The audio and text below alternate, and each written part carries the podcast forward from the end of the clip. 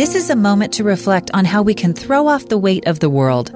Sister Mary R. Durham tells the story of a young father who was literally drowning and how that relates to the way we can feel like we're drowning in worldly concerns.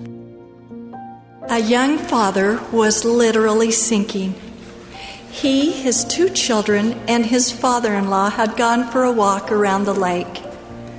When the children grew hot and tired, the two men decided to put the children on their backs and swim the short distance across the lake.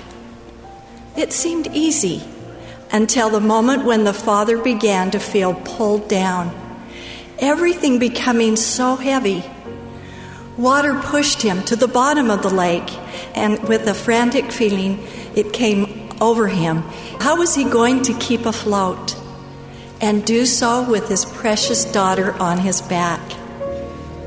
Can you imagine feeling as alone as he felt? Unable to reach anything to hold on to, and struggling in a desperate situation for your life and your child. Unfortunately, all of us experience some degree of this feeling when we are in situations where we desperately need to find help in order to survive and to save those that we love. Near panic, he realized that his water saturated shoes were weighing him down. While working to stay afloat, he began to attempt to get the heavy shoes off his feet. In what may have been his last moment of desperation, he managed to pry his shoes off his feet, and at last the shoes released their hold quickly falling to the bottom of the lake. Free from the heavy weight that had been dragging him down, he immediately propelled himself and his daughter upward. He could now swim forward, moving towards safety on the other side of the lake. At times, we may all feel as if we are drowning. If we are not careful, the things of this world can drown out the things of the Spirit.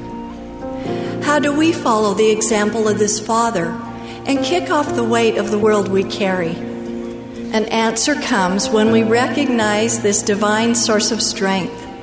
That source is the guiding gift of the Holy Ghost. The Holy Ghost can help us to know what we need to rid ourselves of so we can stay above the metaphorical water of the world. That was an excerpt from Sister Mary R. Durham's talk, A Child's Guiding Gift. This is a moment to reflect.